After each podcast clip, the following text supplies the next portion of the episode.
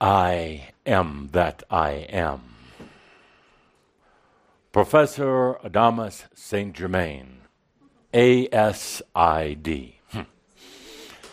Now, some of you may think that ASID stands for American Society of Interior Designers. Do I look like an interior? Do I look like an American, much less an interior designer? No, it stands for Angelic Society of Illuminated Designers. ASID, and today we're going to talk about life design. Beautiful design, my dear. I am highly flattered. Beautiful, beautiful. I am in heaven.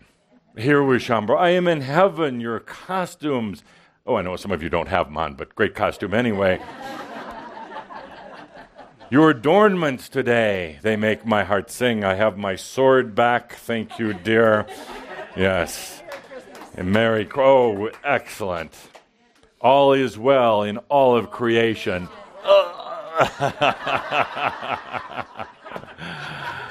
So today, yes, ASID, Angelic Society of Illuminated Designers, and you could be also. You could be also. Today, before, lovely, look at what Cauldre got you. Yeah, we want a close-up of that. Yes, isn't he precious? He was going to slap me, but it would only hurt him. That's the great thing about being a channel. Yes, he is precious. Absolutely. Thank you for acknowledging that. So today, talk about life design, but a couple of quick messages before we do. First of all, I awoke Cauldre at 4 o'clock this morning. Why? Because he was asleep. Great time to talk.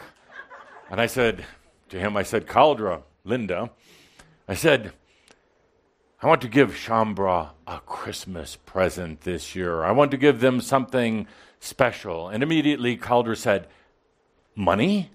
I said, no, not money. I said, what does Shaumbra want more than anything? He said, money again. I said, no. Said they want answers. I said, so today I will dedicate the second half of our program to questions and answers.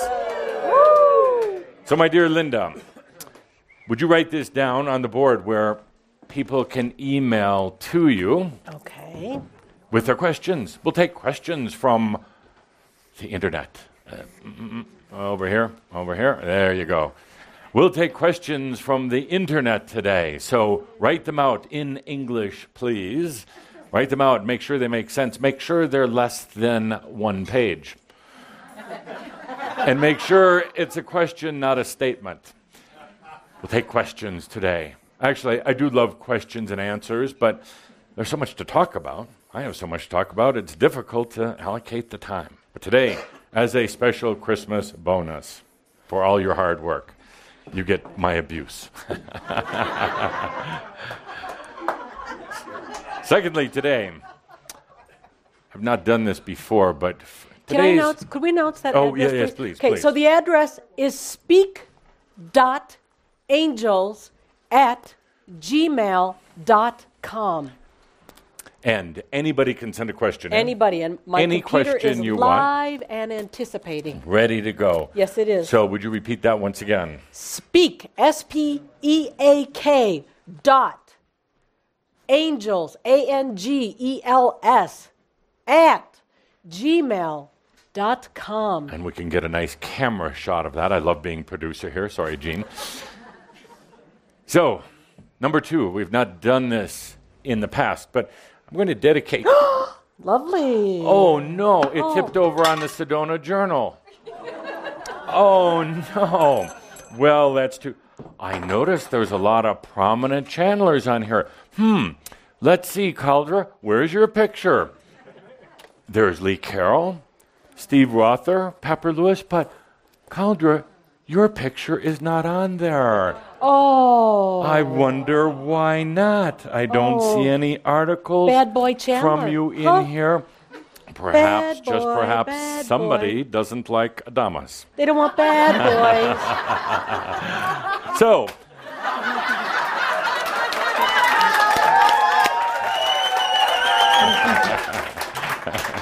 let's put that under the Christmas tree. And it was a total accident knocking over this swill.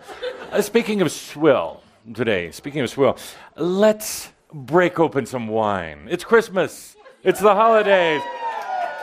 And why not? So please, to the staff, the good wine, not the cheap stuff for the dance later. The good wine, and you won't know it later anyway. The good stuff in the back there. I believe there's some bottles back there. Oh, let me oblige you. And I have to say, not good stuff. It is. And by the way, bring out more than one. This is not a Jewish wedding here. You mean that case thing? Well, but I mean, look what happened to Jesus. He went to the wedding. They just had one little bowl, and they ran out quickly. He had to take water and do a little transformation. We are Shaumbra. We have plenty of wine for today. Yeah, so break it out. The glasses, the wine. And sorry, it's not French wine, but it will do. I know what I'll do. I'll wave my hand over it and pretend that it's French wine. We'll just pretend. So, Shaumbra, while the wine is coming out, being prepared, yay. Staff is looking to accommodate you. Off my stage. Next, I have not done this before, but I'd like to take this opportunity in this special shout about being life designers, being illuminated designers. That's what you're doing. Your whole life is a design. It's a beautiful design. I would like to dedicate this shout, its energies, its hopes, its potentials, to somebody with the initials LH in the South. You know exactly who I'm talking about. Exactly who I'm talking about. Because LH, you are going through so much of what everybody else is experiencing, but you're going to an extreme. You're doing it big. And remember, when it is the darkest, drink wine. Remember also that, as so many of you already know, in this clearing process, in letting go, thank you, my dear. Oh, you're welcome. And a real gentleman doesn't place his sweaty lips all over your hands. It just comes close. So, cheers. So, and I'll wait for you to get yours. We'll have the first real Shaumbra cheer at a shout as soon as you get yours. Is this okay? Sure. And this whole clearing out process, you have to understand that you get into this human condition, by design, of course, but then you forget that you designed it. You get into this human condition, there comes a point, as hard as it is, it's time to do some releasing, what you might call clearing. It's letting go of the identity, and it seems like death. It seems like the darkest of the dark. It's actually not. That is an illusion. It is the greatest blessing and gift you can give yourself, to release yourself from the stuck energies of an identity that served you up to now. But there's something far grander, created by you, the designer. You, the designer of your life. It's interesting because you're life designers, and you do it in a very interesting way. You segment yourself. You take this essence of you, and then you slice off parts and pieces, or you release, you let go of parts and pieces. A part of you is here in the human experience. It is grand.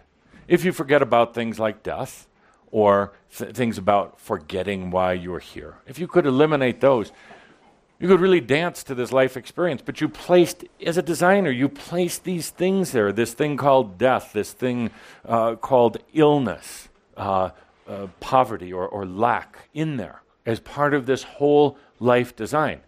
Now you're pissed at yourself about it. But it's been embedded there after many, many, many lifetimes and experiences. So you're in that process of releasing, or maybe it's not really releasing. Maybe it's actually accepting. Isn't it the same?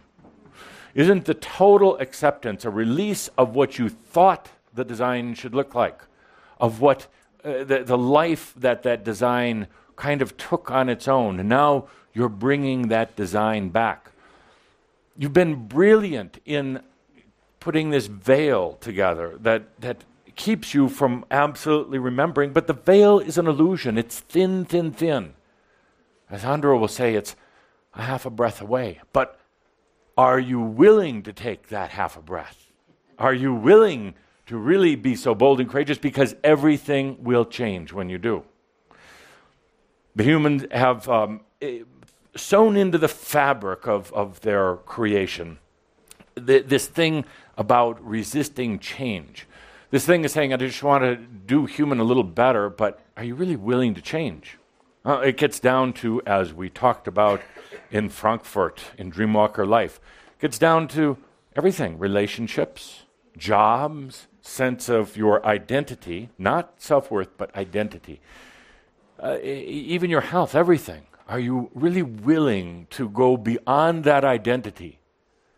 The identity will not go out of existence. It will just take on a different reality anchor in your life, in your design.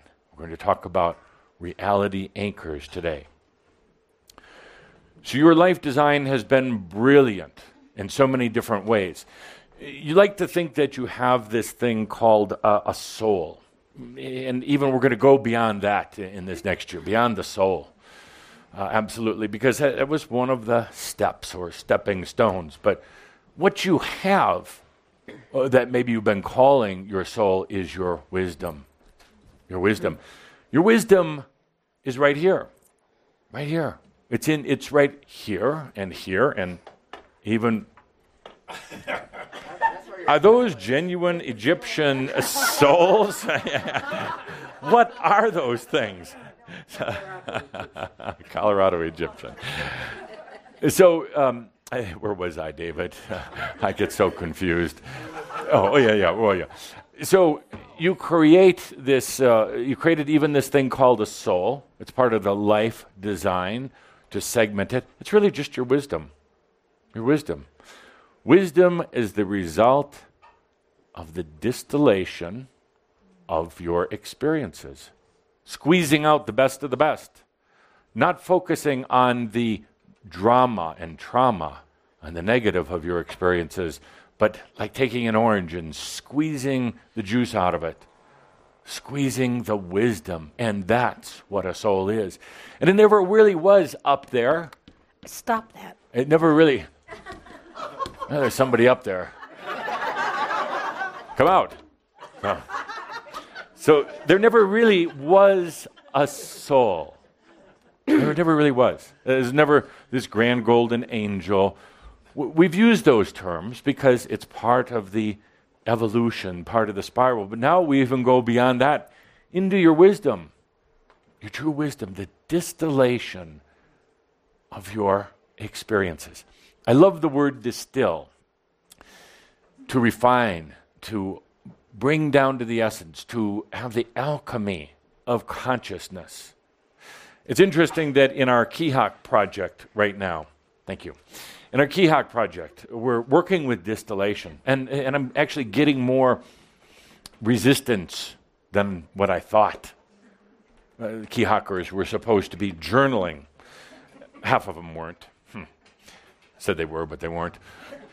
The other half would write pages and pages and pages and become preoccupied, obsessed, and almost addicted to their journaling. Writing from the mind. Writing about every little detail that nobody ever cares about, even their soul, their wisdom. And kind of going on in a mental burst with all these words. Thank you. You have to be quick. You have to know when they're taking a picture of you. You never know when they're going to be taking that shot. Nothing worse than a bad picture on Facebook. Should be banned. Should be made illegal. I don't know. I've seen some. Not yours. Yours lovely. Lovely outfit today. Yes, yes. Wonderful time we had in Frankfurt. I mean, in Egypt. Yes. So many great outfits. Oh, well, great people. So, I love this distill because it's bringing it down to its essence. So, the KeyHawkers have been asked to distill in their journals. Supposed to be journaling 3 times a week. It's good. Gets you in connection with yourself. Next, I asked them to distill it 25 words or less 3 times a week, and they're having a hard time. Now, I would think that'd be easy. If your teacher said, write a term paper of 2,500 words or 25 words, which would you pick? 25! Most would think, but yet they're having a hard time writing about themselves in a distilled process, but I'm asking them to do that. Sorry, KeyHawkers. I'm asking them to do it. Where are we on the wine?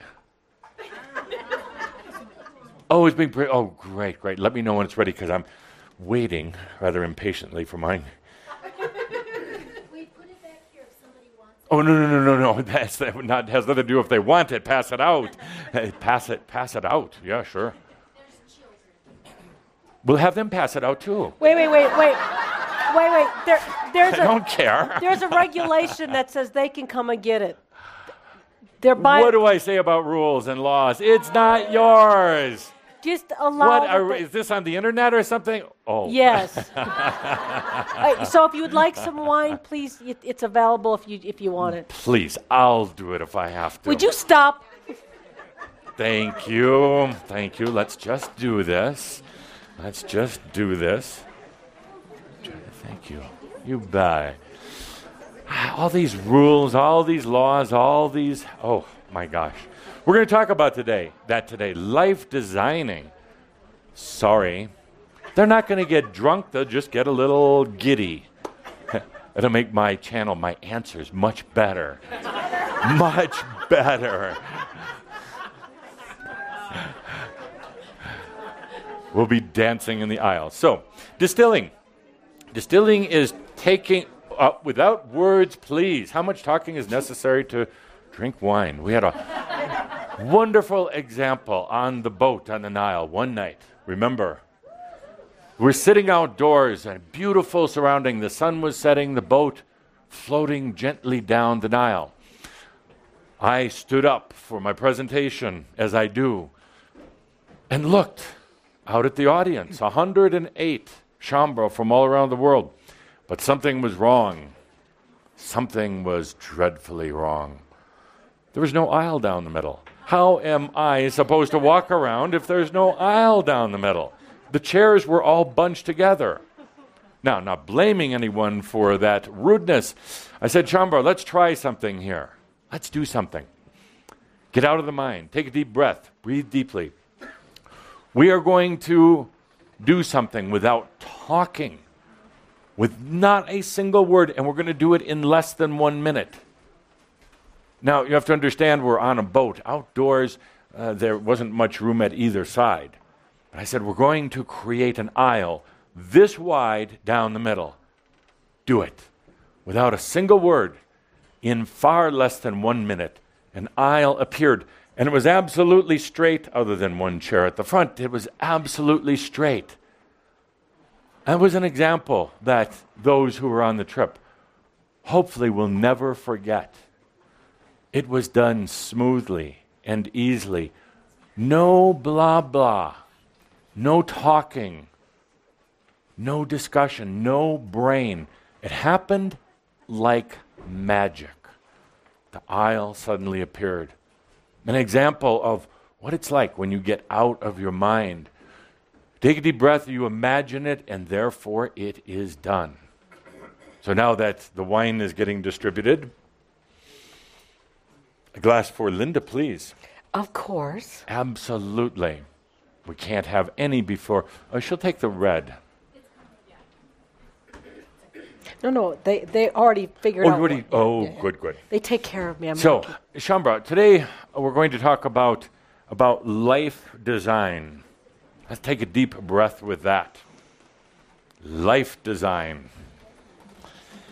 And other things. Dreamwalker Life. Dreamwalker Life in Frankfurt. It was truly an experience.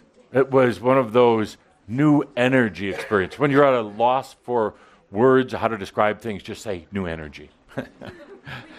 It was an amazing experience, and one of the main points, the very simple, easy point, was when Kuthumi was giving his talk, his presentation. Beautiful, beautiful presentation about his life after enlightenment. After he'd gone through his mental breakdown, laying in bed for nearly 2 years, finally getting up one day and deciding he's going to live. Now, this is a bit of a challenge because most of the ascended masters, 9,000 or so ones who ascended, have their enlightenment, and within days, maybe weeks, maybe a year or two, they leave the physical body. It has been too difficult to stay in this dense environment. With enlightenment, it is very difficult to put up with mass consciousness. Very difficult to be in this solid mass. Hurts the body. Very difficult on the consciousness. And many of the ascended masters feel like they're being sucked back out of enlightenment, even though that wouldn't have happened, but there is a kind of a waterboarding effect. You just feel like it's going to happen. So many of them left, not Kuthumi. He walked the earth for many, many, many years after his enlightenment. And he told the story of what he did after he left. He gave this advice to Shaumbra, so simple, so brilliant. He said it's as easy, and Andra was going to understand this, simplicity, this distillation, this wisdom. Cheers. To a new year. Cheers.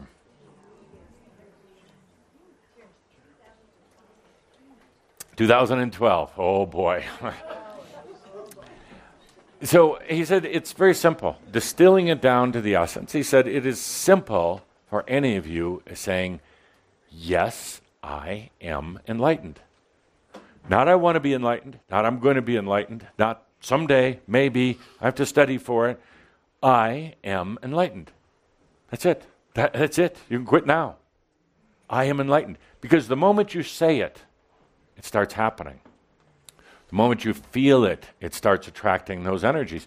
Suddenly, as you feel it, yes, I am enlightened, you start to believe it. You start to live it. Everybody else believes it. You just walk out on the street and start telling people, Edith, yes, I am enlightened. But you say it in that kind of voice. Yes, I am enlightened, kind of nonchalant.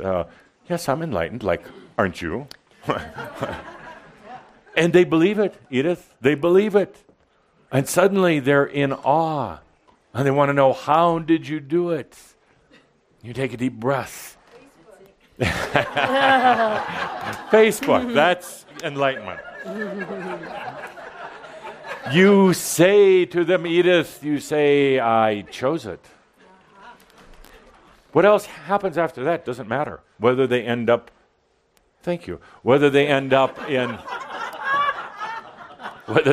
the Crimson Circle, on their own, some other group, dead, on the New Earth, it doesn't matter. But you say, I chose it. And then I backed away. I got the hell out of my way so the enlightenment could be with me. Rather than worrying about every little detail. Where should I go on the internet? What group should I belong to? What should I study? Doesn't matter. The moment you choose it, it becomes. It just starts happening. It just starts creating itself. Now, here's where you get into trouble, and here's our lesson in life designing. Adamus, ASID. I like that. I'd like that on my business card. Of course, I don't have a business card because they didn't give me one, but maybe now. Poor you. It's hard being me. So, here's part of this life design process. Your life design is absolutely brilliant. I'm saying, what? That's absolutely brilliant. How you've segmented yourself, partitioned yourself, forgotten part of yourself, and therefore experienced yourself. It's been absolutely brilliant. Brilliant. So brilliant that this thing that we call wisdom, the soul, the essence, is part of that life design with you. Working with you right now, even though you're going, I don't know. I haven't talked to my soul ever. Doesn't respond to my many, many requests and demands. I haven't won the lottery. I am getting a little bit older. So I don't understand this whole soul thing. Look at the life design. And you're actually in cahoots with it. You're part of it. But there are elements that reach beyond what your consciousness is aware of. And that is a good thing. Thank God. That's a good thing. If it was the human self, the limited awareness, human self, running everything, right now, you would be a 7-year-old with a lot of toys and the fastest bike in the neighborhood. You would have stopped right there. That would have been it. Because your human self, controlling everything, and said, that's it for a 7-year-old. Toys, Xbox, or whatever you call these things. No rules from the parents. Free run of the house. Parents actually serving you, waiting on you hand and foot, which is the way it is these days. Anyway, a fast bike better than anybody else's. Remember that? When you were about that age, that was it. That was the pinnacle. That was it. You didn't contemplate spiritual qualities. You didn't look at things like your life experience. You were very much in the moment, but very much in limited awareness. The good news is you have had this life design plan going on with your wisdom. And your wisdom said, no, you're not going to have the fastest bike because it's not part of this beautiful plan. The life design that you are part of, you're not a puppet to it at all. You're a part of it. You're an active part. But that life design plan said, we're going to keep going. We're going to get into 3rd grade and 4th grade and graduate, go to college. We're going to do all these things. Why? Part of the experience. Part of the grand experience of life, part of sensuality. Also, part of life, an important part of life. Because this life, as Tobias said, is like no other.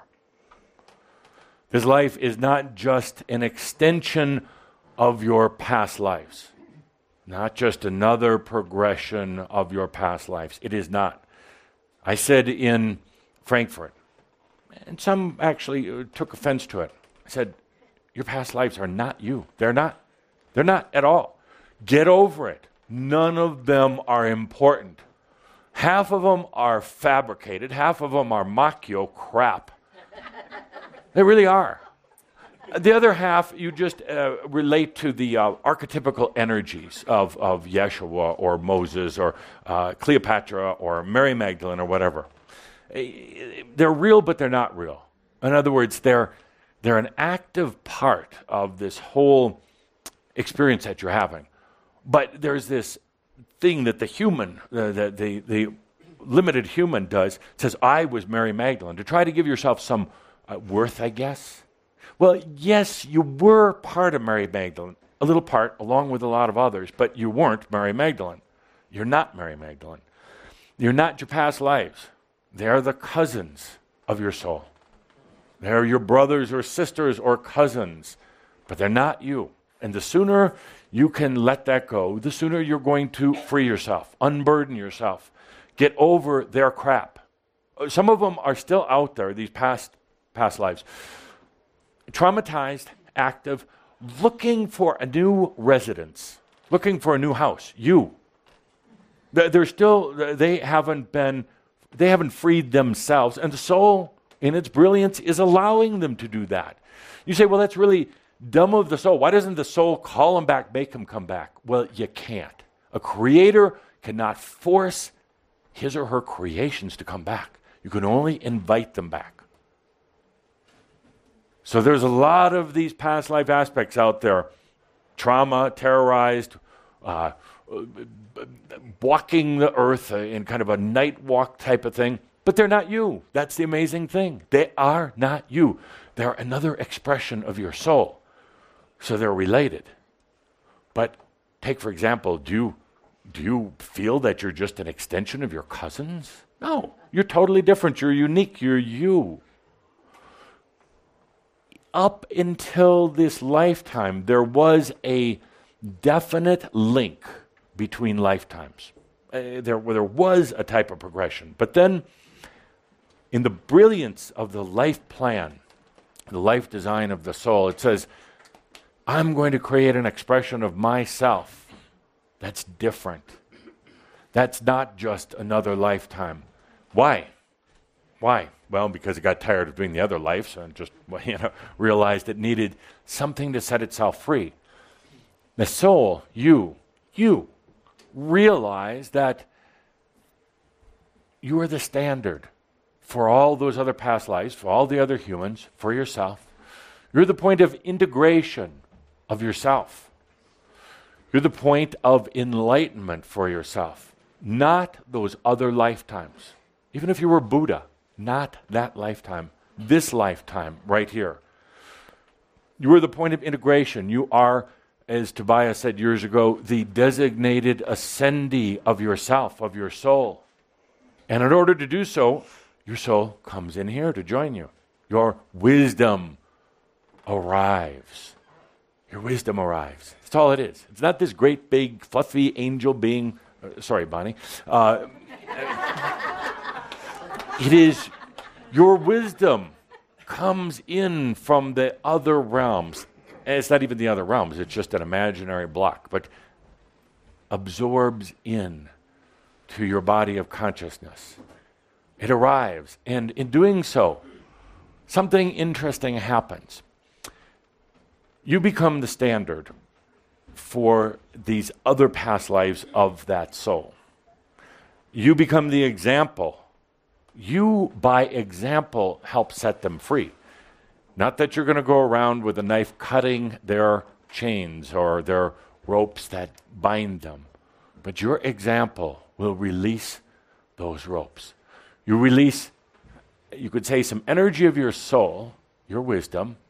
You release yourself of that burden thinking you were your past lives, and in doing so, you integrate all of that energy, all of the consciousness. It is squished and distilled into wisdom, which arrives. Wisdom arrives for you. You are life designers, brilliant life designers. Brilliant. And how you put this together. You doubt yourself so often. And this next year, you're going to learn more than anything. Let go of that doubt. You're going to see how you are also ASID, illuminated designers of life. The difference is now, is you're able to open your eyes and start seeing this. You're able to get out of your head, which would have been very difficult to do 20 years ago. We're doing it now. You're doing it now, getting out of the mind, allowing it to happen. The difference is you've gone through human hell. You've gone through the difficult stuff. Couldn't have got much more difficult. Correct? LH? Couldn't have got much more difficult. So now, what's left?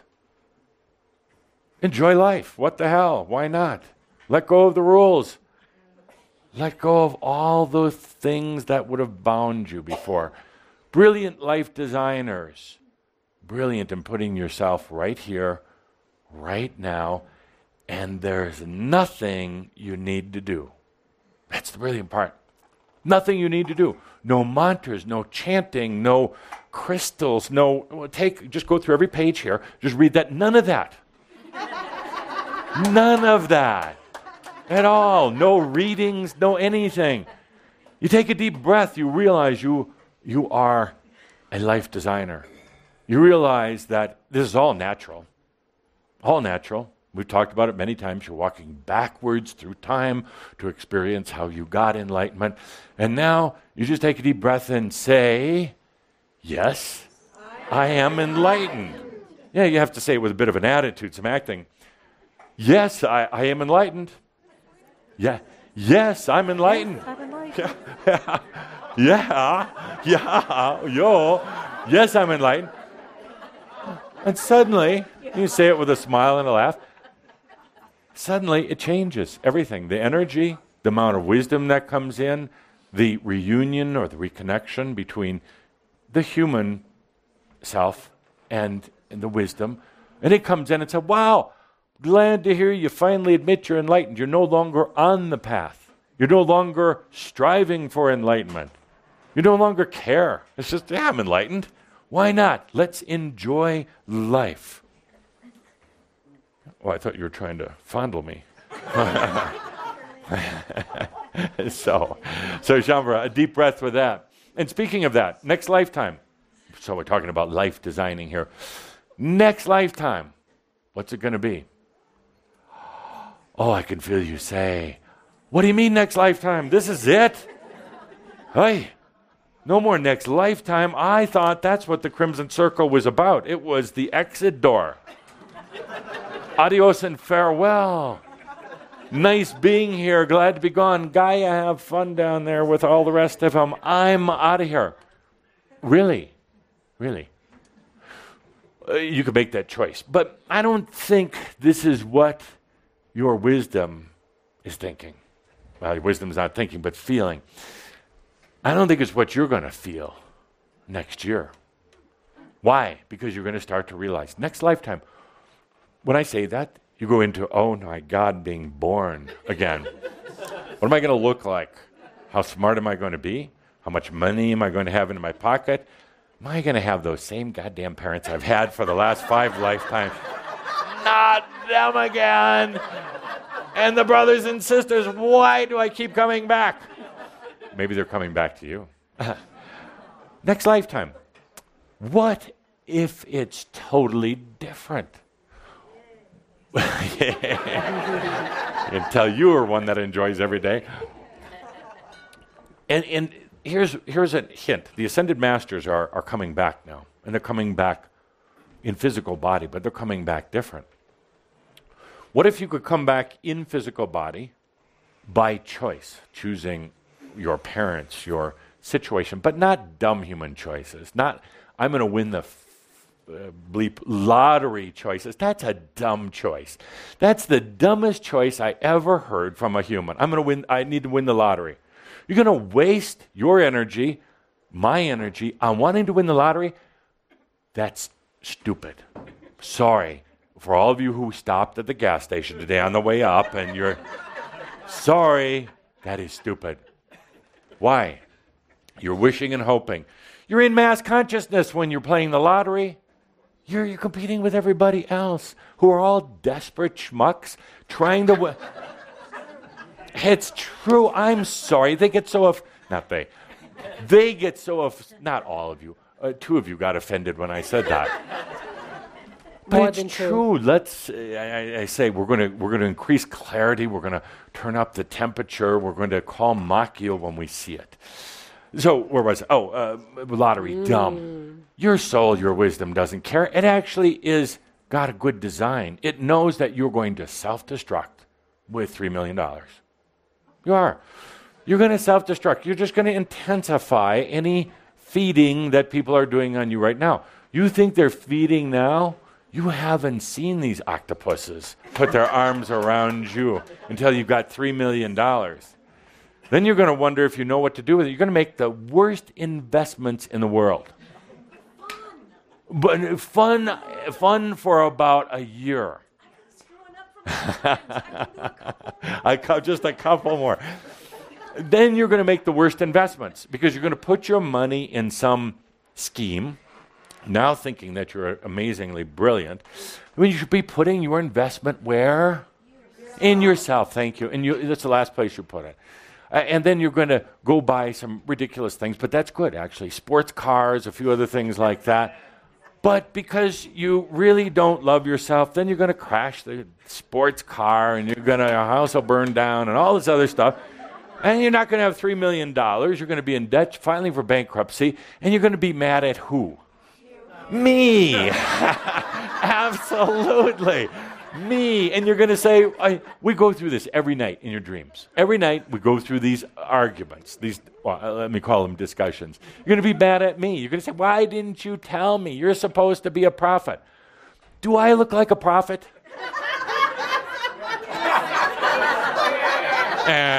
No, I'm not a prophet. I will make one prediction for next year. Everybody's in on the prediction thing. Profound prediction for next year, for 2012. So much hype about this. By the way, so much hype about 2012. Reach in, get some of that energy, because there's a lot of it out there. It's chaos energy. It's wacko energy. But there's a lot of it. Breathe in, reach in, grab some of that. Bring it into your life for something you want to do. Bring it in for you. Not to win the lottery, but just don't worry about the lottery. The energy's going to be there. Reach in and grab some, because there's a lot out there. Prediction for next year. 100% guaranteed to come true. Things are going to change. You don't need to read this. I'm holding the bag. You don't need to read that or anything else, or even anything I say. I'm picking on everybody. Things are going to change next year. You say, what changes? Well, tell me what's going to happen. Lindsay Lohan's going to go into rehab. Kim Kardashian's going to get engaged to a girl. And it goes on and on. Who cares? Things are going to change next year. They're going to intensify. They're going to get more chaotic. They're going to get bigger. It's going to be a challenging year for a lot of people who are really stuck. People who are stuck because the energies coming in 2012 are the energy of change. It was predicted from a long time ago. It's called the year of change. Change isn't bad. Change can be great. You change your clothes every day. That's a good thing. Change is not all bad. I thought that was funny. Maybe they don't. So...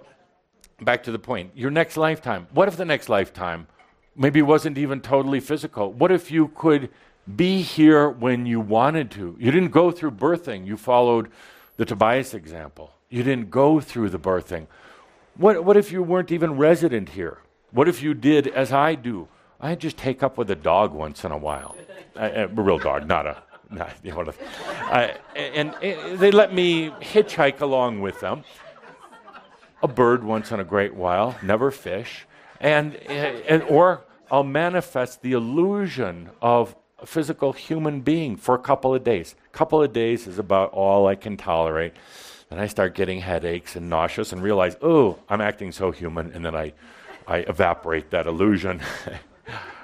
But what if you could do that? Be here when you wanted, simultaneously, at the same time, be on New Earth. Frolicking through the woods, swimming with the dolphins. Why not? Great dolphins on New Earth. You put them there. Floating on clouds. You always wanted to do that. New Earth, you can. You just float along on a cloud. Oh, if they could only see me back in my hometown. Wow, just floating, just floating. What if you went and just created, your own little universe? Doesn't have to be big, doesn't have to be quite as big as this one. And you just created that. What if you could do all of those things simultaneously in your next lifetime? What if you were never stuck with anything? Never. What if you had this next lifetime and there wasn't the word or the feeling or even the awareness of doubt? It just wasn't even your awareness. Somebody came up to you and said, I doubt this. You're like, I don't know what that means. Never heard of the word doubt. And they tried to explain it. I still don't know what it means. Totally foreign to me. What if this is your next lifetime? Any way you want. Doesn't life here offer some amazing, amazing things? Aren't the good days really good? And the bad days Really good. Yeah, yeah. Isn't it great to just touch another human or touch yourself? Take a walk in the woods. When we had one of our recent discussions with Shaumbra, I said, well, what do you love to do? It was simply beautiful. Walk in the woods with my horse and my dog. Cook. That was a big one. I don't know what was with that group. They all wanted to cook. Did cooking turn you on? Mm-hmm. Mm-hmm. It should. It's sensual. It's sensual. First, you get to every sensual experience, you get to smell it and see it and hear it. You get to then eat it. And then you get to eliminate it. What an experience of being a human. I say all of this, Shaumbra, because next year is going to be a year of changes. But welcome, absolutely welcome changes for you. For you. Perhaps not for a lot of others who are still wound up a little bit too tight, a little bit too mental, a little bit too much in a very old, restrictive energy. Still trying to figure it out. And here you come along. Just say, yes, I'm enlightened. I'm enlightened because I chose it. So next year, amazing energies for you to breathe them in. Don't get caught in the drama, the headlines, the conspiracy. You're going to hear more conspiracy next year than ever. Everything's going to be a conspiracy. It all kind of is, but it's a dumb conspiracy. And I said before, the people at the head of governments, I'm sorry, but they're not bright enough to really carry out a good conspiracy to take over the world. First of all, why would you want to? Why would you want to? What do you get when you take over the world? It's bankrupt.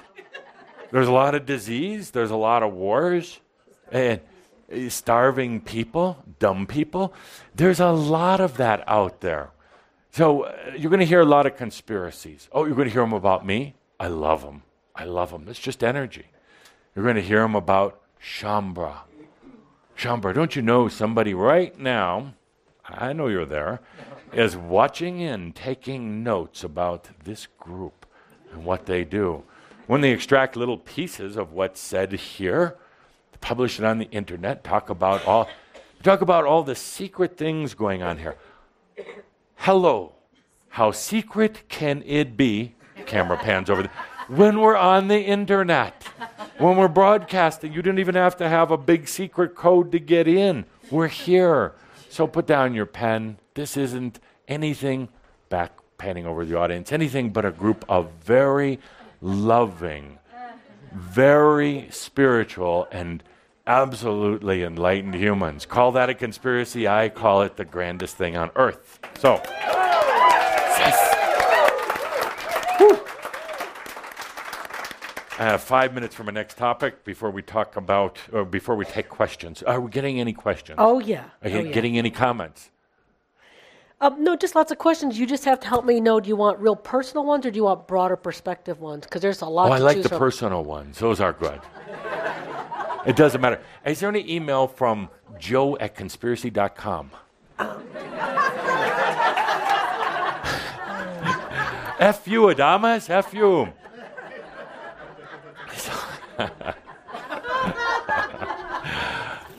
Oh, dear Shaumbra, I had so much fun in Frankfurt. You were all there one way or the other. We celebrated life in a way that only you can do. I mean that seriously. This other group that wanted me, only you can do.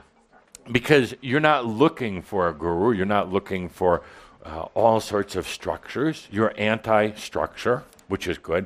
We can really move. Next year, it's going to be soaring. You are going to take yourself to a new level next year. So next point, very important. Would you mind writing, or are you busy there? No, I just was perusing. Next point, very important for next year. Okay, this year was the year of reordering. We started out early in the year with our message, our discussion about reordering. Sir? Can we say one more time that if you want to send in a question, you can send it to speak.angels, ANGELS @ gmail.com. Got it. Good. Now, we talked last year about, this year, about reordering. Reordering means that you are changing the way you are focused or centered into external things around you. Gravity, polarity, duality, electromagnetics, regular magnetics, light and energy being the primary ones. You are connected into all of these things. You've made the choice to get connected into them because those connections with those primary elements allow you to have an experience in the physical reality.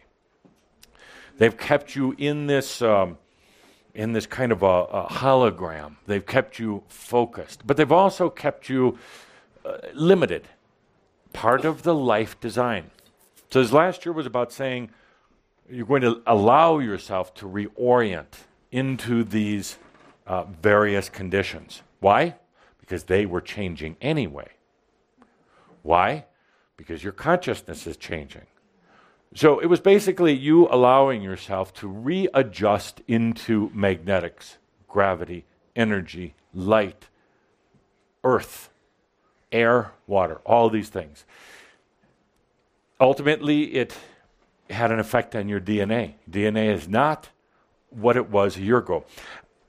Tobias asked a number of years ago somebody to go to be a human guinea pig and get their DNA tested, and then 10 years later get it tested again. Unfortunately, I don't think anybody did. But if you had, even if you had a year ago had your DNA analyzed, had it reanalyzed, it would be markedly different. Be different than what it is right now. It's happening, not to all, not to many humans, but it's happening because you're allowing it to. Now, in the reordering process, you change the way you're focused into or adjusted on things. It's like taking a beam of light and changing the focus, the intensity, the amount of energy needed to drive that light, where the light hits, how big the light hits. So you've changed your focus or your orientation. You did it with actually a minimal amount of what you would call side effect. Getting ill, going crazy, having things happen to your body, rashes and other ailments. Many of you have gone to the doctor with the old "what's wrong with me" ticket. The doctor said, "We can't find anything. We can't find anything." Or they just thought, "Yeah, we'll give them something. Here's some medications for what's up here." I thought that was good. There's nothing wrong with you physically. So you've gone through a lot of changes, gotten through it pretty gracefully. Now we go to the next level this next year. You have what are called reality anchors. Boom. Reality anchors. These are coming from the inside, not the outside. Last year was the outside, but these are your reality anchors. You have tens, thousands, who knows, millions of reality anchors.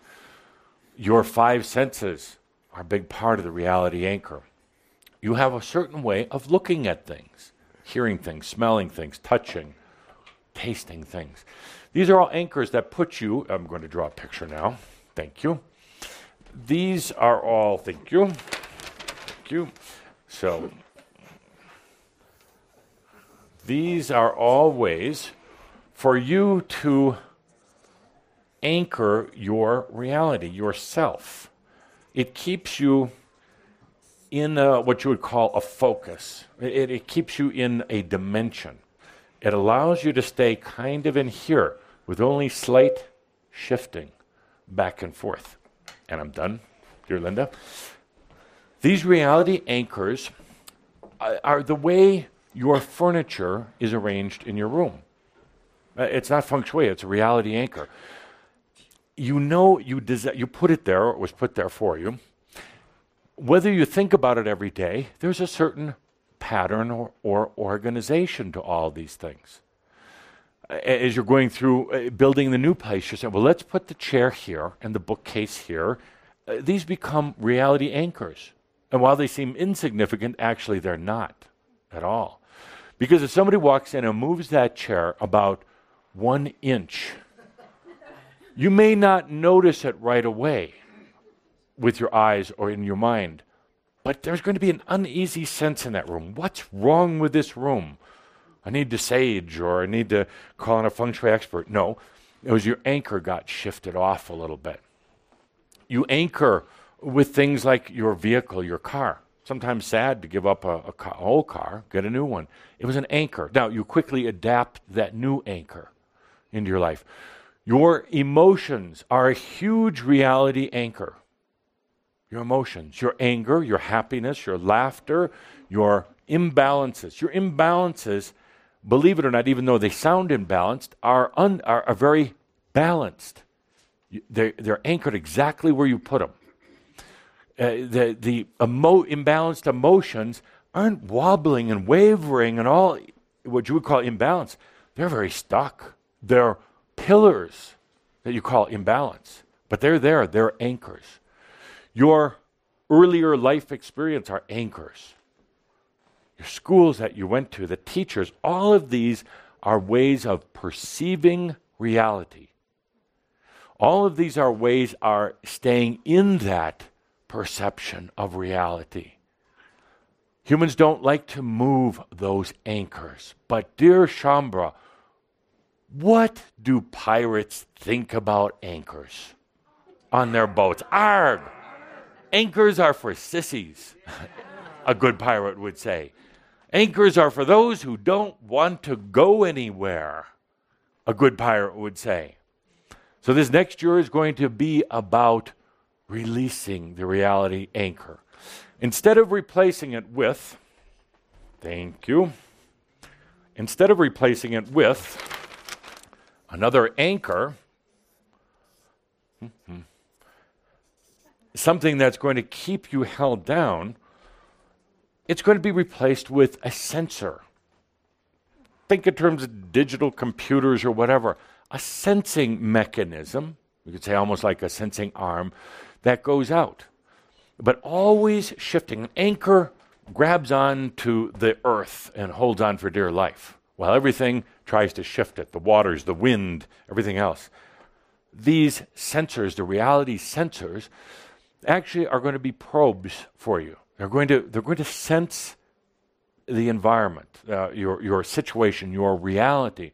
They're going to provide you with feedback, but not up through here. It's going to be in here, feeling feedback, sensory feedback about different potentials. Your reality sensors are going to, they're going to replace the eyes in many ways. They're going to replace the eyes and some of your other physical senses, or let's say be in addition to. They're going to sense different things that may attract you. Experiences. They'll also give you warning, heads up about certain things you're not going to want to encounter. Your reality sensors are going to be co-managed by you and your wisdom, you and your soul. Wisdom is coming in right now. It wants to play, it wants to something to do. So it's going to be part of creating these reality sensors. One of the biggest symbols you're going to notice for this year is your hand, because that's going to be the simple symbol, reminder of the reality sensors. You're going to start getting some nice, wonderful heat sensations and nice tingling, positive tingling, not numb tingling, positive tingling in your hands. These are going to be symbolic of your reality sensors. These are not the reality sensors, but they're going to remind you at all times. We're taking away the anchors. Reality anchors. You even had reality anchors into potentials, into tomorrow. You throw them out there, you plant them there, and say, this is the potential that we're going to experience. Whew, blow that one away. Next year, and from henceforth, is going to be different, because you were choosing potentials based on the past, based on what's come up until now. Limiting yourself, thinking, when I say, for instance, what's your next lifetime going to be like? And you go, oh, not again. Well, hold it. Take that reality anchor away. That anchor was physical body, limitations, crap from other people. So you eliminate that and you put out your reality sensor instead. Sensing what could life be without anchoring into things like science or math or anything else. In other words, imagining. What could life be? Could you be on New Earth, frolicking on a cloud? Could you be here on Earth, full-time, part-time, anytime? It can be anything. So these sensors go out. But these need to start coming away. Time to pull them up. Time to set sail into the changes that are coming around next year.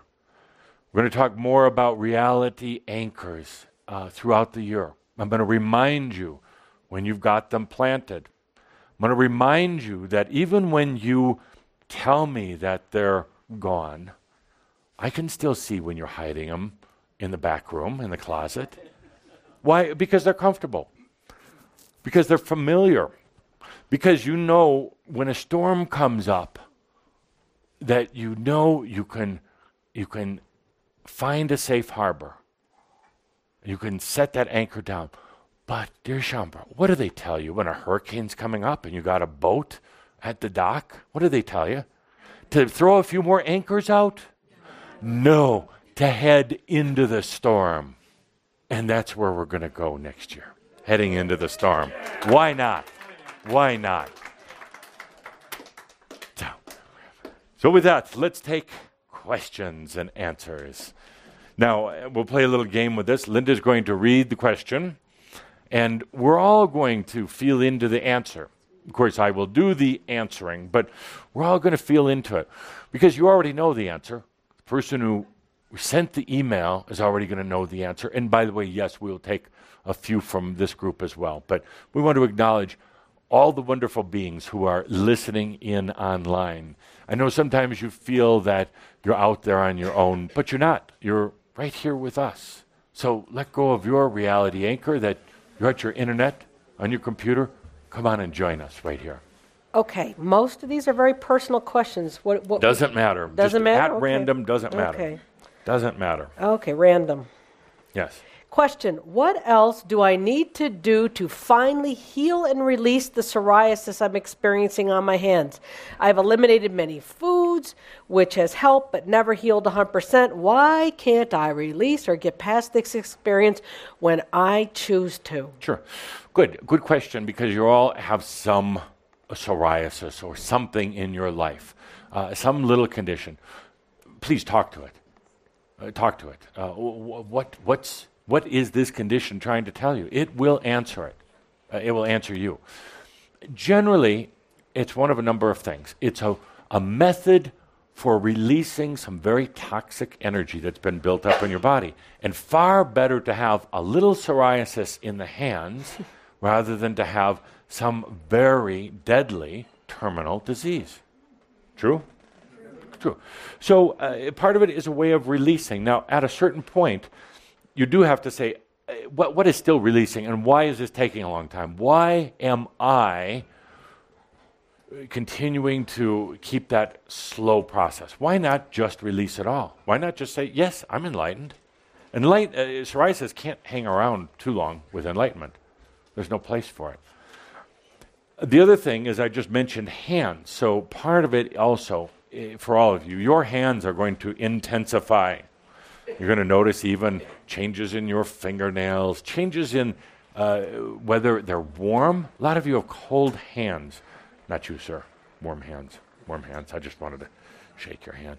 A lot of you have cold hands. They're going to warm up, and then you're going to be wondering why they're so warm. Is there something wrong with you? Do you need to go to a doctor? No. It's your reality sensor, the reminder of it at work, out there. So, but more than anything, when you have a rash, or a lot of you still have stomach issues, because just to keep it simple, a lot of you are still holding on to some SES issues in your life. In other words, you're letting people feed from you, and you're still playing the victim. Your stomach is telling you, the stomach is where this SES is, Stomach is telling you, love yourself. Love yourself. You cannot battle the SES virus, but you can love yourself. And the stomach problems go away. There is no doctor. There's one doctor, maybe a few. There are very few doctors on the earth right now that know how to diagnose Shaumbra. Very few. Very few. And I hope this is an inspiration. Nay, it will be an inspiration for your show with Dr. Doug. Let's get down to, let's go past the medical. Let's talk about what's really going on. The way doctors diagnose things right now is mental. It's very limited. It's not wrong, it's limited. What you're going through right now is very different than anything that's been written in a medical textbook. So why not use this existing show? Could we have the door opened a little bit? You're generating a lot of heat in here. Very hot, perhaps over here for a moment back there. Oof. So what a great platform for truly, and I'll come on the show, even though Cauldre says I'm not going to channel anymore on the air. That's Macchio. I'll come on the show. And we'll talk about how to diagnose Shaumbra. Is that fair? Are you talking about AstroDoc on AwakeningZone.com the first Wednesday of the month? Yeah, why don't you tell everybody about it? Hosted by Douglas Davies, Dr. Douglas Davies. Absolutely. Let's turn that, if you and AstroDoc agree. Let's get away from the medical. Let's talk about Shaumbra diagnosis. What's really going on? What's really going on? See, now that would provide such a service. So, psoriasis, take a deep breath. Why is it there? Why is it still irritating? What's it trying to tell you? And I don't want to tell you. I want you to take a look into what that condition is telling you. What does psoriasis do? What are the symptoms? Dry, itchy, irritating. So use that as the basis for addressing. There's something in your life that's being irritated. Something that's needs attention. It's dry. It needs breathing. Breathe into your hands, right? Good. Oh, it's freezing in here. Would you close those doors? I'm pretending I'm a human. No, keep that one back there open. So next question, and then we'll take one from our studio audience, our wonderful studio audience. Okay, now the question has the name of somebody you're not supposed to say. In the last months, your friend, begins with an R, said that Romania, Hungary, Poland, and Paris will disappear from the world in less than 2 years. This channeler said that almost all of Europe will be entirely underwater at the end of 2012. How do you comment on that? You're telling us to have fun, and this other being channeled says we should build a bunker. You owe us the truth. Thank you. Thank you. So, and there's going to be a lot more of those type of messages. They'll come and go. What about the photon belt?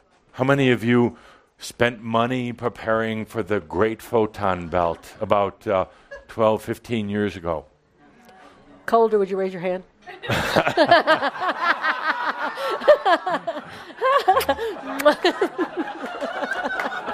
Why is that crap out there? Because people like to read it. Because then it's drama, then it's conspiracy, then they can say, oh my God, Poland, Russia, everything else is going to be wiped off the map. Now, once in a while, history is a good thing because it tells you this stuff doesn't happen. It doesn't really. And the saddest thing is there ought to be some accountability for anyone, including all of any of this group, for putting things out there. They put it out there because humans believe it. They buy into it. They're fascinated by it. And they pay good money for it. That's a reason for anybody with less than good authenticity to continue doing it. You could hardly blame them. You have to blame the ones who sit before them and pay them good money. There are changes that are taking place here on the planet. It is the greatest time for anyone with a bit of enlightenment to live, to love, to create, to start a business, to enjoy life, to have a glass of wine. while the rest of the world worries about ridiculous things like all these countries being wiped off the face of the map. It's true. It takes away from the joy of life. It is, you could actually say the people that do this are highly infected by this SES virus. I can't even say they're doing it deliberately. They get caught in it. They think they're channeling. They are, but they're channeling crap. No, that's what I mean, Machio. They are. They're channeling something, but what is it? Just because somebody's channeling doesn't mean it's good. Just because I'm standing here doesn't mean I'm correct. It just means I'm here to hopefully inspire you, hopefully piss you off a little bit once in a while. You know, a lot of you, I was like, damn, Adamus, but hopefully that's got that old reality anchor loosened up a bit, hopefully to make you laugh, hopefully to remind you that you are God. Nobody else. You are God also, your own God, your own sovereign being. So, through random questions, I've got a pretty good one here. Great. How do I know the difference between it's not yours and I did design it myself? Yes. That's a good question. It is a good question. That's a good question, and the answer is what you're choosing. What you're choosing, it doesn't matter any of those things. Come to a point where you realize that we're going to focus on conscious designing this year. A lot of it seems to happen unconscious, but it's really not. But what's happening is your wisdom is saying once in a while, remember, you're going to be stuck as a 7-year-old with the fastest bike, and your wisdom has, well, that's why it's wisdom, because it's wise, and it's saying let's continue to move past that. So as the wisdom, I see it as kind of like this beautiful, golden, sweet, honey-like essence just dripping into your life. As it comes in, and it is coming in. It is here, actually. It's just for you to open your eyes to. As it does, you're going to realize that about, the number fluctuates, but I'm going to say about 90% of everything that you buy into about yourself is not yours. It's about other people, mass consciousness, aspects, past lives, and all the rest of that. It's not yours.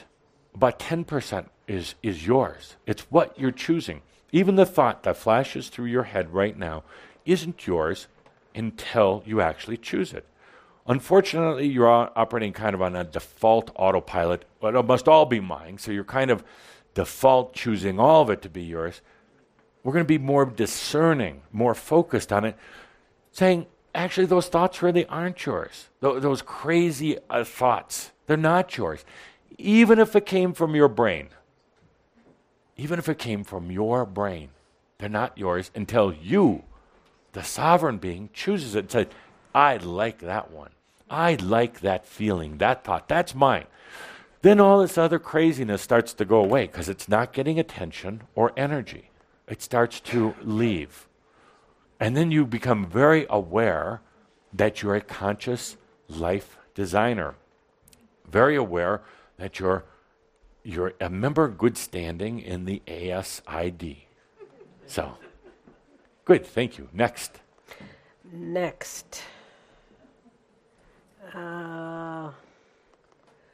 Why the hell won't I let myself find a man I can love and who will love me? Love and much appreciation for what you do. I love you.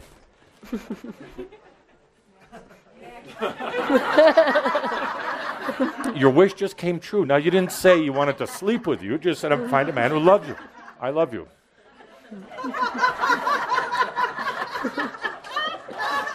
Easy. And stop sending in questions like that, Linda. What would you be willing... No, stop that. Oh, that was ugly. It's broccoli. It wasn't ugly.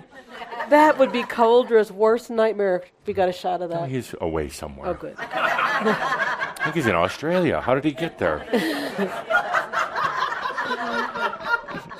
Quickly, time is running out. Would you be willing to speak a bit about all the human protesting and uprising around the world currently? It feels to me like more and more humans are beginning to wake up to a lot of the large-scale energy feeding and imbalance that's been going on for a lifetime. Why do you ask me a question and then give me the answer? I don't understand. That was one of these things on New Earth that you know needs to be discussed. Why do humans ask a question? What's the first part? I already went on to the next question. No, okay. The first part was, would you be willing to talk about the uprisings? I was going to say yes. You want me to do it now or later? Yes, but then they went on to answer their question. Very interesting. Humans, I think Kuthumi said it, silly beings. Makes no sense. Uprising, it's so obvious right now. Everything has to come up. 2012 is going to be a year of things coming up. Not the end of the world, but things coming up. They're being pushed up and forced up. There is an unrest around the world, and there should be. There should be the fall of any walls that suppress human angels, whether it's a church or a school, whether it's businesses, whether it's anything. Doesn't have to be violent. Actually, it can be done easier with what you would call love or compassion than with all this anger. But they're using some crude methods called media. That's all it is media. No, it's all. That wasn't funny. But that's all it is. It's only media. It's a manipulation of the media and the media manipulating them. But it's okay because it's pointing out some of the flaws in the old system, financial systems, government systems. It's interesting. You're going to read more and more of this kind of drama stuff in the papers of maybe a prominent sports coach that suddenly, with a great history, busted. The consciousness potential that was chosen by a wise group of humans is coming to Earth, and it will not tolerate this lying. It will not tolerate hidden agendas anymore. Now, what you're going to see, though, very interesting, stand behind the short wall. My favorite of the Tobias messages. Stand behind the short wall this year and watch what happens, because now you have these Occupy groups who start out with good intent. They're feeling the need for change. Things have to come up. And now what happens, let's say, assume that their pure intent is there. But suddenly, that SES, those other energies, the reptilians and all the rest of that, they come in and start using it. So actually within these Occupy movements, within themselves, if you would go spend some time with them, there are more rapes than in the general society right now. There is more stealing, there is more drugs, there is more abuse. They'll blame it on the police or bad parents or whatever they can, but it's really... let's say they start out with pure intent, but this energy moves in. And they're not aware enough or enlightened enough to know what's happening. And suddenly they're infected. And suddenly the very pure cause that they came forward for is getting infected. And then things get really ugly. And then there's violence.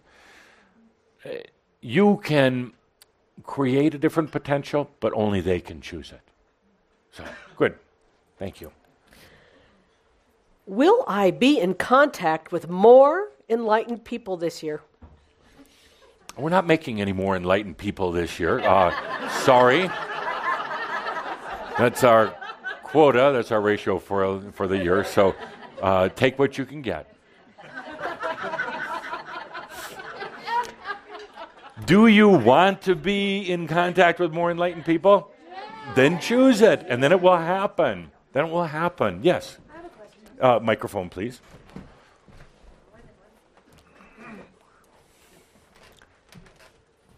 Yeah. So you were talking about next lifetime. Yes. Playing on New Earth clouds, which sounds like fun. Yes. And then being able to do all these things. Right. What I wonder is, can we do that in this lifetime? Oh. Because I want to do that. Totally now. Blew my closing statement. And a half hour too early. Now, how do you think that makes me feel? I was royalty. I'm ascended.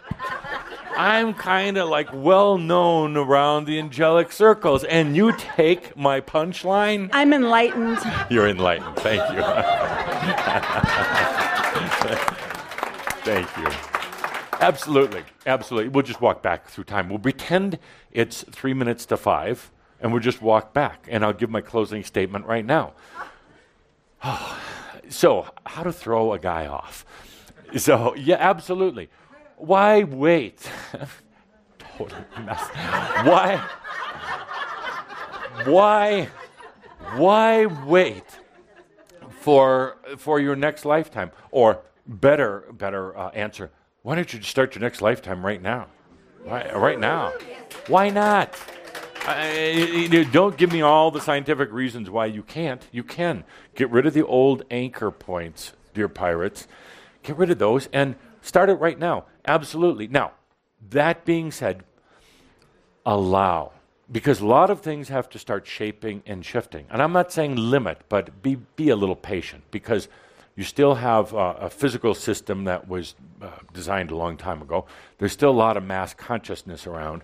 It takes a while, but actually, it's already working. Right now, simultaneously, you are also on a new earth. You're having about 16 dreams right now as you're sitting here smiling at me, knowing what you did to me. And you're kind of searching into potentials. A lot of things are happening. The question is right now is the shift in awareness or the opening in awareness to where you know these things are happening. How long is that going to take? The equation, and I'll write it out for next month if Linda reminds me, is something to the effect of it's a doubt to expansion ratio formula, kind of like Einstein's formula, which I really helped him with.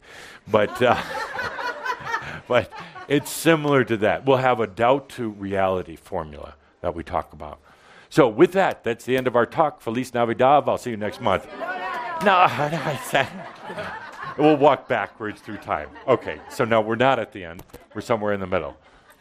But I released my anchors. I don't have to have a closing statement. Okay, another question? Here and then back to Edith. Okay, why, Adamus, don't you talk about UFOs? You said that you would talk about them in the past. Because I don't like them.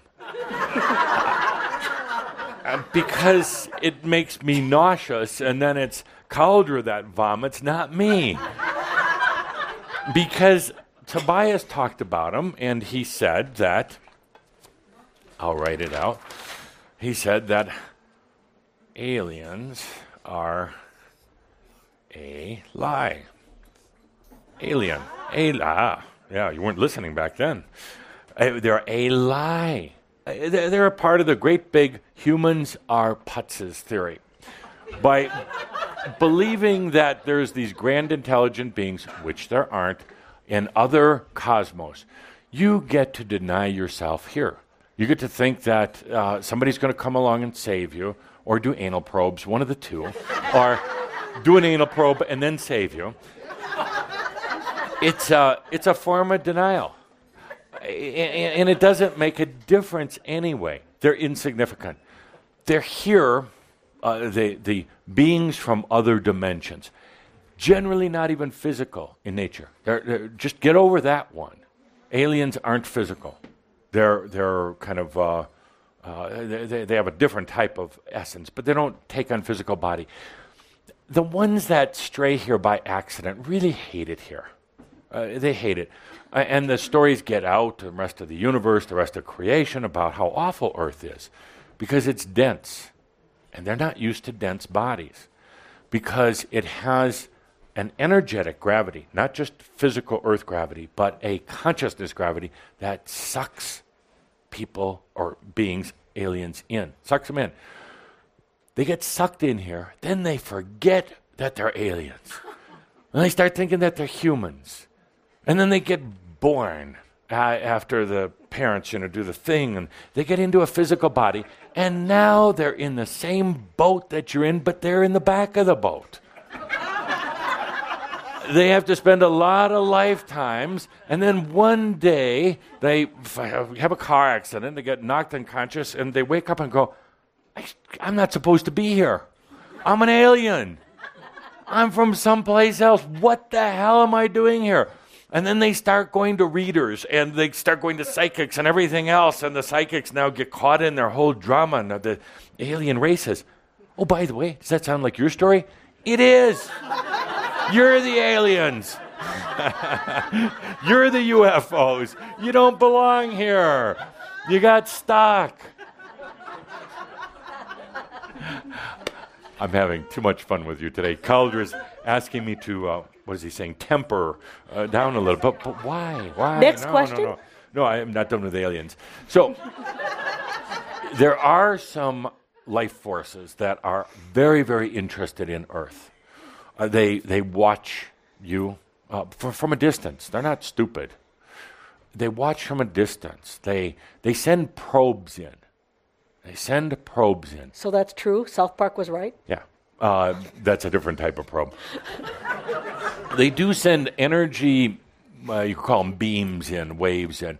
And sometimes you'll perceive these as little metal ships with lights that spin around. Most of the time they're not physical, but that's your anchor. You have to make it physical to try to understand it. So your eyes see it as this metal ship floating around. They got over metal ships a long time ago because it was a waste of good metal sending it here. So now they use these light, kind of light probes. They're not more advanced. You could say technically, yeah, they have a few things that you don't have, but they're not more advanced. Actually, there is no place more advanced than Earth.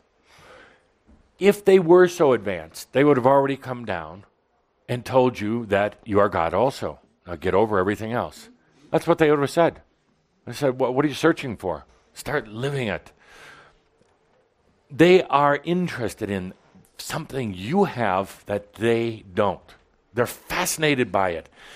They are intrigued by it. They want to manufacture it, package it, sell it to other planets maybe. And it's called love. Love. Love. Love was invented here, created here, and experienced here, right here on Earth. Love wasn't from another planet. Love wasn't even from God. God knew nothing about love until it occurred to you. Nothing. How could Spirit have known that?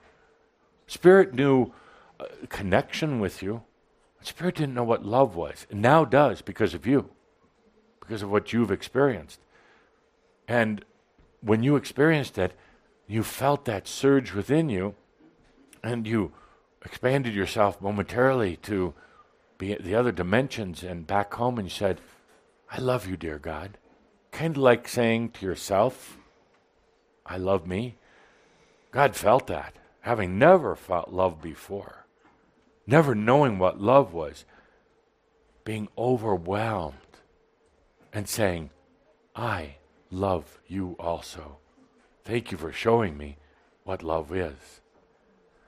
These other life forces, these what you call highly advanced, intelligent life forces, do not know what love is. They want it. They're trying to analyze it. That's the sneaky thing about this love that you created. It's not in your blood. They analyze blood sometimes. It's not there. It's not in your brain, thank God. This love is not there. The love is not trapped in this organ called the heart or in your skin. You can't trap it or contain it, even by writing it in a song or in a book. Love is one of the only substances in all of creation that is undetectable. You can't analyze it. You can't measure it. You can't detect it. You can only experience it. So, aliens, UFOs, yeah, good. Now you know my feelings. It's the humans that count. And people get so distracted by these, whether it's because it's a savior or something to aspire to. It's not. It's right here. It's right here. It's sitting in these chairs. It's listening in on the internet. This is where it's at. This is why I'm here and you're here. This is why we're talking about life, living, absolutely living life. So, thank you. Edith has the mic? Absolutely. Well, we've been integrating for some time now, yes, and you brought that up in this channel, and I just need a little clarification on, sure, the difference between the past lives that don't want to come back, yes, and our in our aspects, integrated aspects. What's the difference, and what have we been doing these last many years? Yes, when you consider the amount of particles that you had out there, fragments or essences out there. It was tremendous. It was for your soul, it was 1,000 more lifetimes. And then you take every human experience and all the fragments that has, millions and billions, some here on Earth, a lot of them here, some in the other realms. So here you are integrating them, collecting them, not forcing them, but you matter of fact, you're doing quite well at this. Integrating a lot of aspects. Who would have thought, who would have even aspired to trying to do it in a single lifetime? That would have been considered madness 50 years ago, even yesterday. It would have been considered madness a while back because the energy worked different and consciousness was more rigid.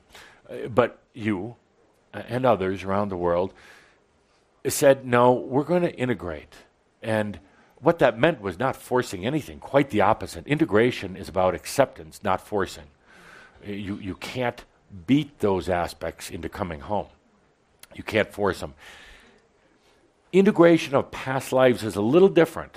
They actually, if you want to get specific about it, they don't actually come back to you. They actually go back to what you would call your soul, but into your wisdom. So they... In a way, yes, you could argue and say, well, then they do come back to me. But in a way, they don't really. They go back into the soul. You help to release them. You and your soul, your wisdom, literally are, you're here. You're focused here on Earth. Your soul wisdom is joining you here. And when you do, you start taking dream walks into the soul's past lives. Now you recognize at some level, these aren't mine, so you don't get all tangled up into them. You start doing, and this is a much longer class, please don't think this is all there is in the subject, but you and your soul essence who are now here start going back in time, presenting yourself to those past life aspects of your soul. The nice thing is when you encounter these past lives, you don't get all caught up in saying, oh, that's me in a past life. It's like, oh, interesting. I'm behind the short wall. These are really my souls, so I have a connection to them. But you don't get all caught up in them. And now you're walking back in a way. Not literally, but you're kind of going backwards in time. Having an encounter with a past life. Past life that may still be stuck or traumatized or just enjoying its experience back then in that time period.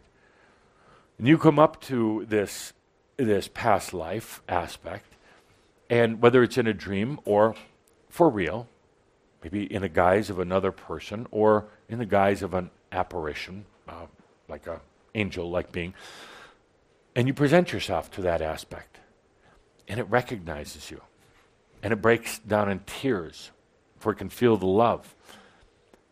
It recognizes that it is not alone, and it recognizes that it is far grander than it thought it was. You're doing that from the now, you're going into the past, but in a way, it's not really just the past, it's occurring right now. And your soul is rejoicing because together with you, it has freed up a part of itself, brought itself back home. Part of the whole reason for being here in this lifetime, the life design, is to do that. It's not retrieval. It's just presenting yourself to the past lives.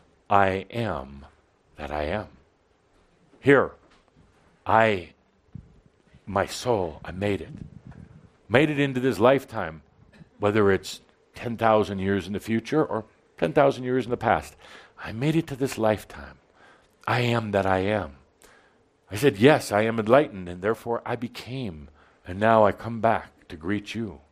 I'm a time traveler Go beyond in love. Boom. That past life is suddenly freed. Suddenly its perception of its journey, the very linear mental nature of its journey, absolutely transforms. So the question is, did that past life actually occur as the aspect thought it did? Yes and no.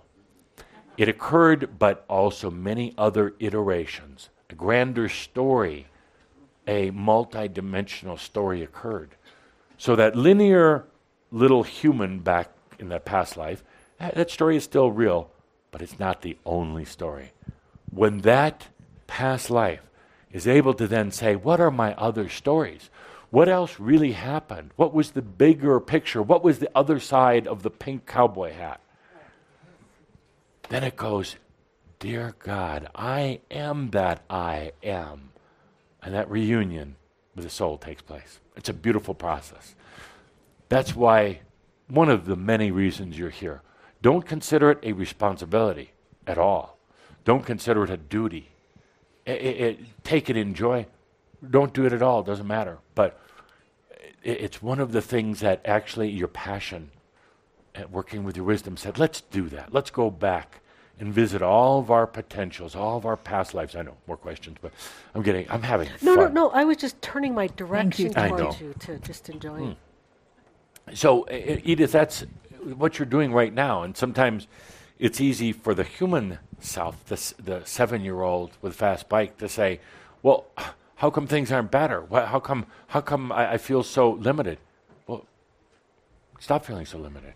Yes, you are enlightened. Look at what you're doing right now, all of you, setting a potential for Earth and New Earth.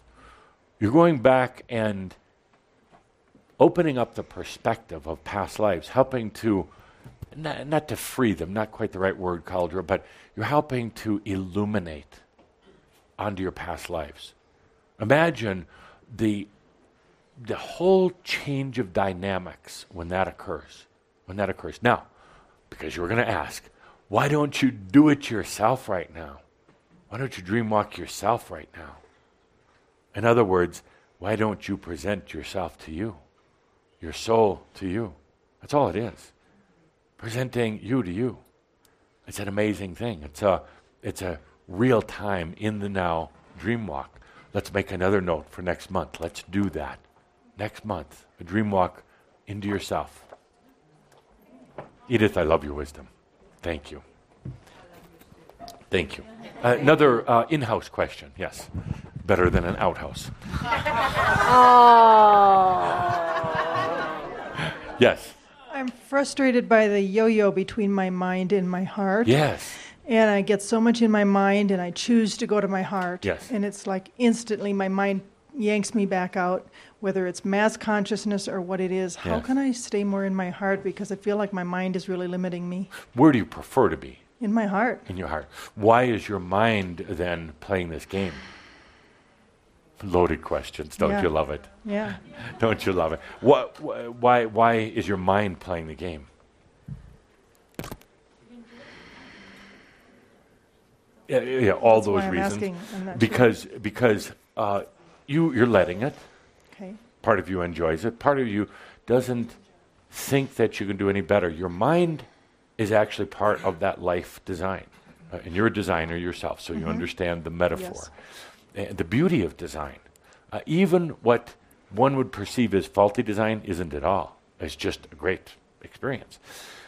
So you've basically given permission to your mind. And that's why exactly what it's doing. Your mind is not your enemy at all. But your mind has been programmed by you, by others. The mind has been programmed for debating, denying, doubting. Your mind has been given domain over your heart by you.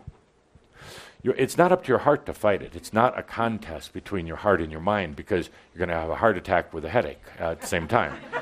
And that'll be it. Then you'll have next lifetime, which is not so bad. They're pretty good. But why? Why not just do it right now? So you have to step in, my dear. You have to step in. But that's the real issue. You're not.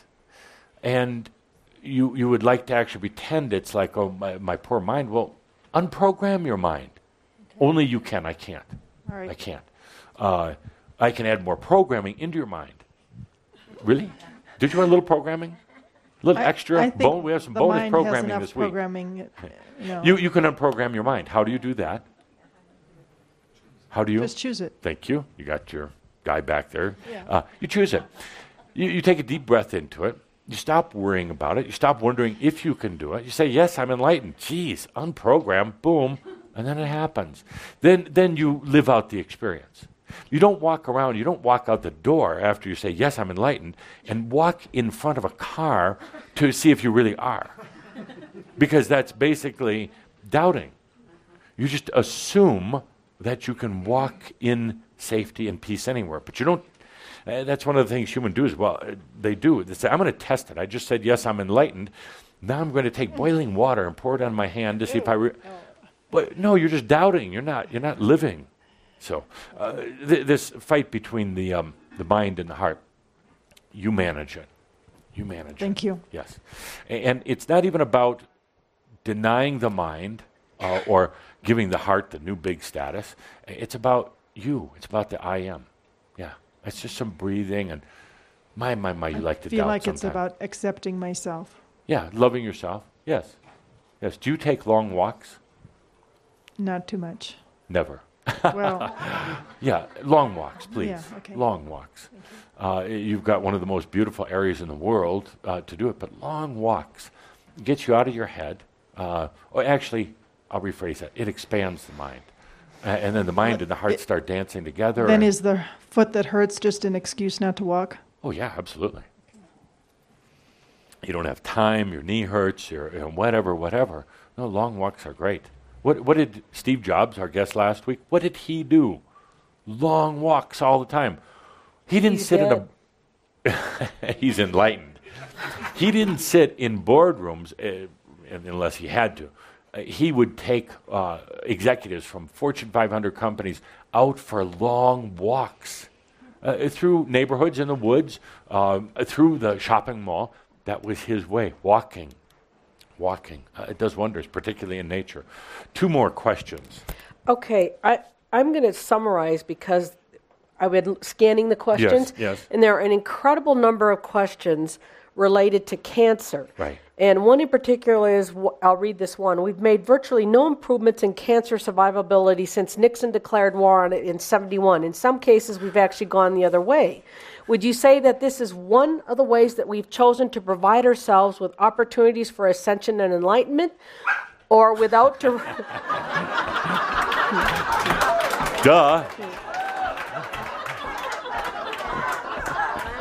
Without directly endeavoring to cure those with cancer, how can Shaumbra increase the odds for those with cancer to awaken according to their schedule for doing so? And there are as many questions here about cancer for Shaumbra as there are for non-Shaumbra. Oh, good. Okay.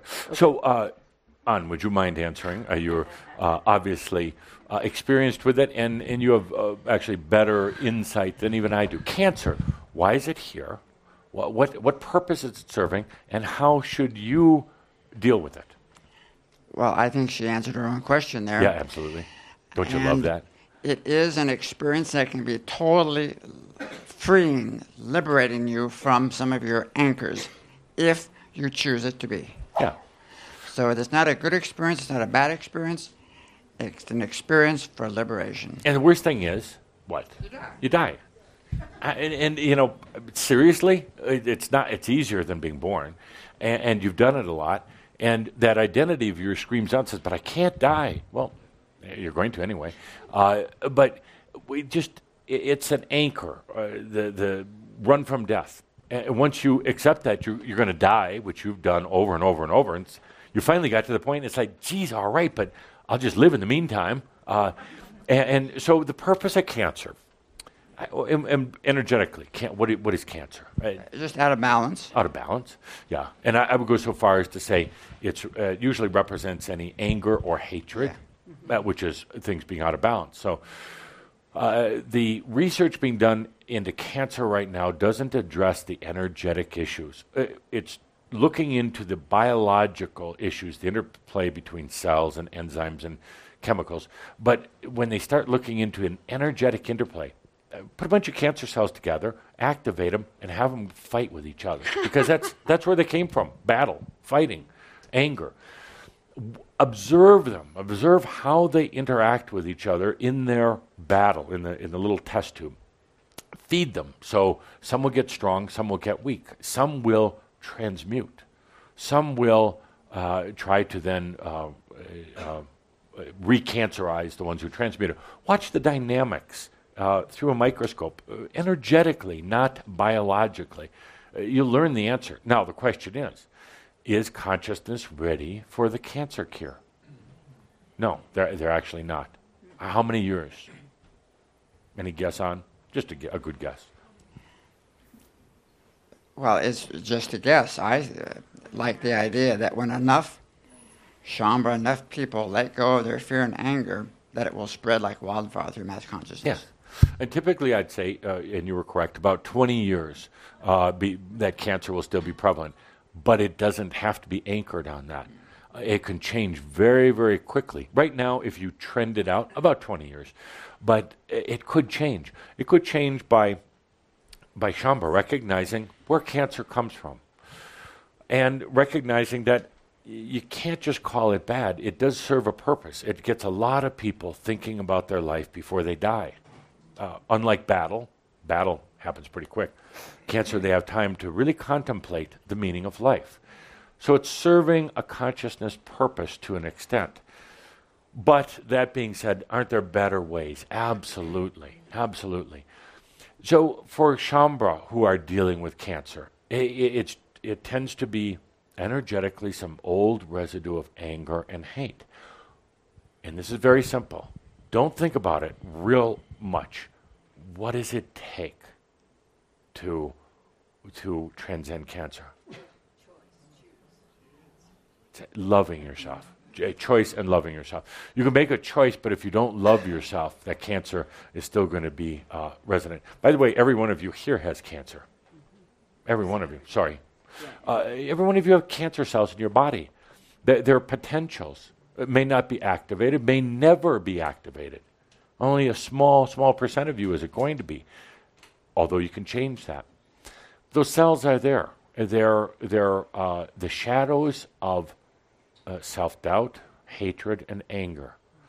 And you can either let them come to the surface, or you can release them. That's why we're going to be talking about anchor points, letting those go, changing the energy, the patterns, and the dynamics.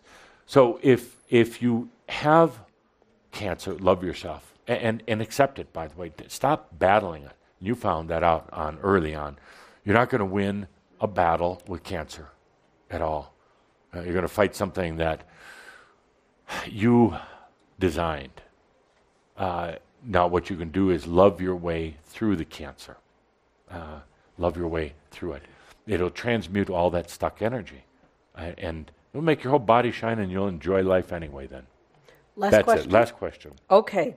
This is related to a question earlier. The earlier question was, why the hell won't I let myself find a man I can love and who will love me? Okay, this is a response from this person for your answer. Yeah, yes, okay. They love the answer. They want to date with me, and continue. Keep digging. Keep digging. Okay, keep digging. Why was my question ridiculed? It was heartfelt. It causes me as much discomfort as eczema, which was answered seriously. Yes, absolutely. Absolutely. And no offense meant, but you do have to be able to laugh at these things a little bit.